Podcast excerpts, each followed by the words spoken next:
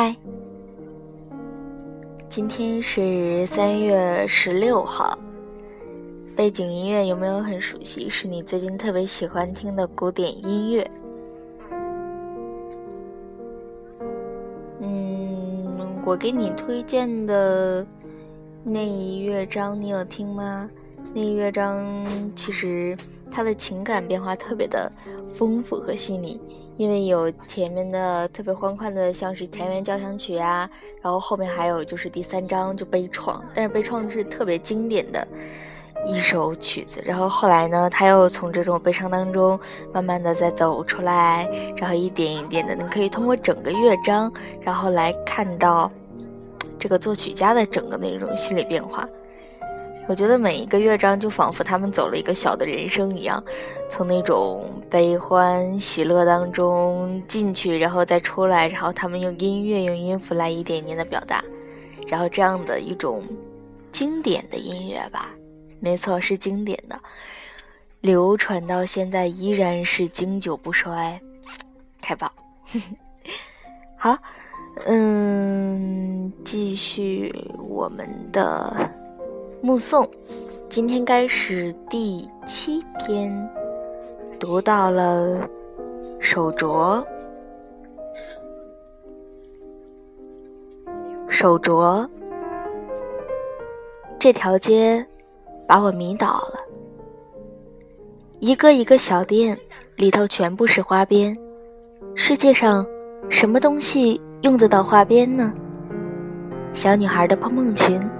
老婆婆的裤脚，年轻女郎贴身的蕾丝胸罩，新娘的面纱，晚餐的桌巾，精致的手绢让窗子变得美丽的窗帘，做梦的枕头套和床罩。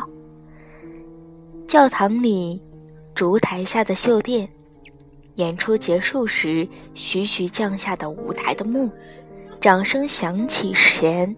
垂在鲜花下的流苏，各种大小裁剪、各式花式颜色的花边挂满整个小店。店主正忙着剪一块布，头也不抬。他的店好像在出售梦，美得惊心动魄。然后是纽扣店，一个一个小店。里头全部是纽扣，从绿豆一样小的，到婴儿手掌一样大的，包了布的，那布的质地和花色千姿百态；不包布的，或凹凸有致，或形色多变，几百个、几千个、几万个、十几万个，大大小小、花花绿绿的纽扣，在小店里展出。每一个纽扣，都在隐约暗示某一种意义的大开大合，一种迎接和排拒，仿佛一个策展人在做一个极大胆的、极挑衅的宣言。然后是腰带店，一个一个小店里头全部都是腰带，皮的、布的、塑料的、金属的。长的、短的、宽的、窄的、柔软的、坚硬的、镂空的，适合埃及艳后的，适合小流氓的，像蟒蛇的身躯，像豹的脊背。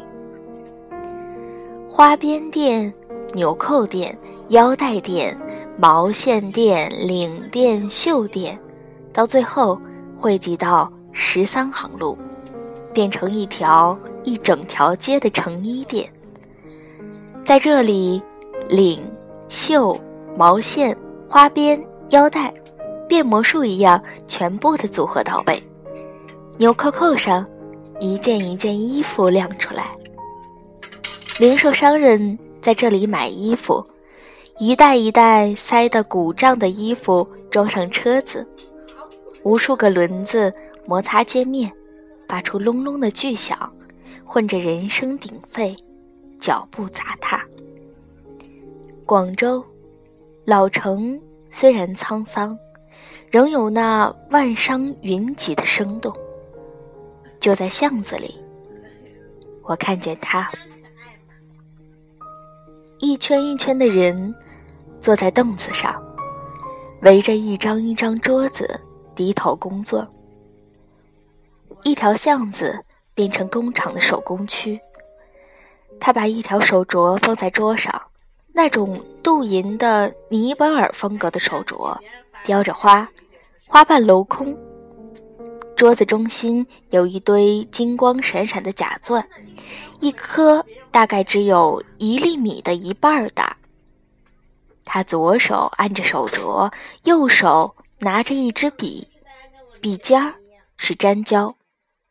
他用笔尖儿粘起一颗假钻，将它填进手镯镂空的洞里。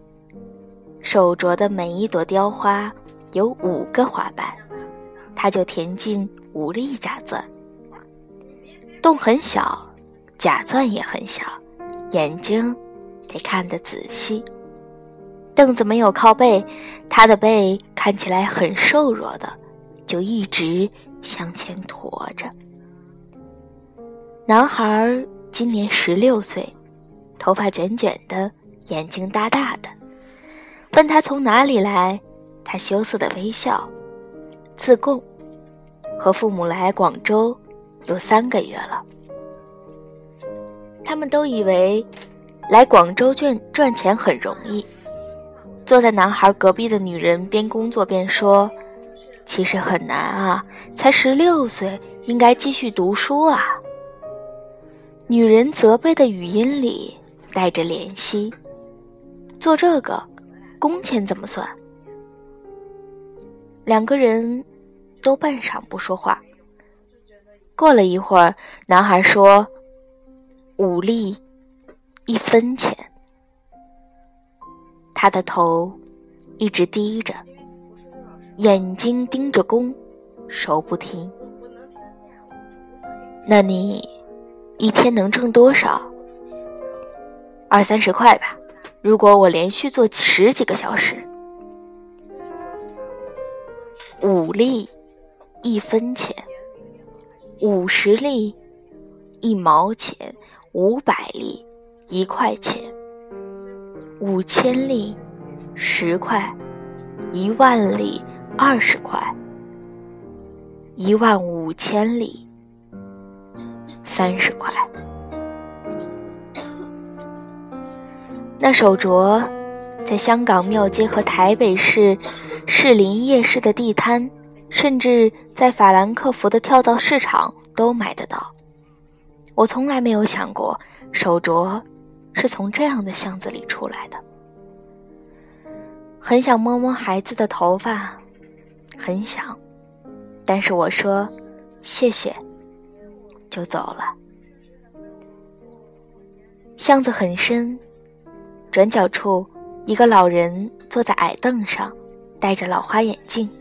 低头修一只断了根的高跟鞋。地上一个收音机，正放着哀怨缠绵的乐曲。一只猫卧着听。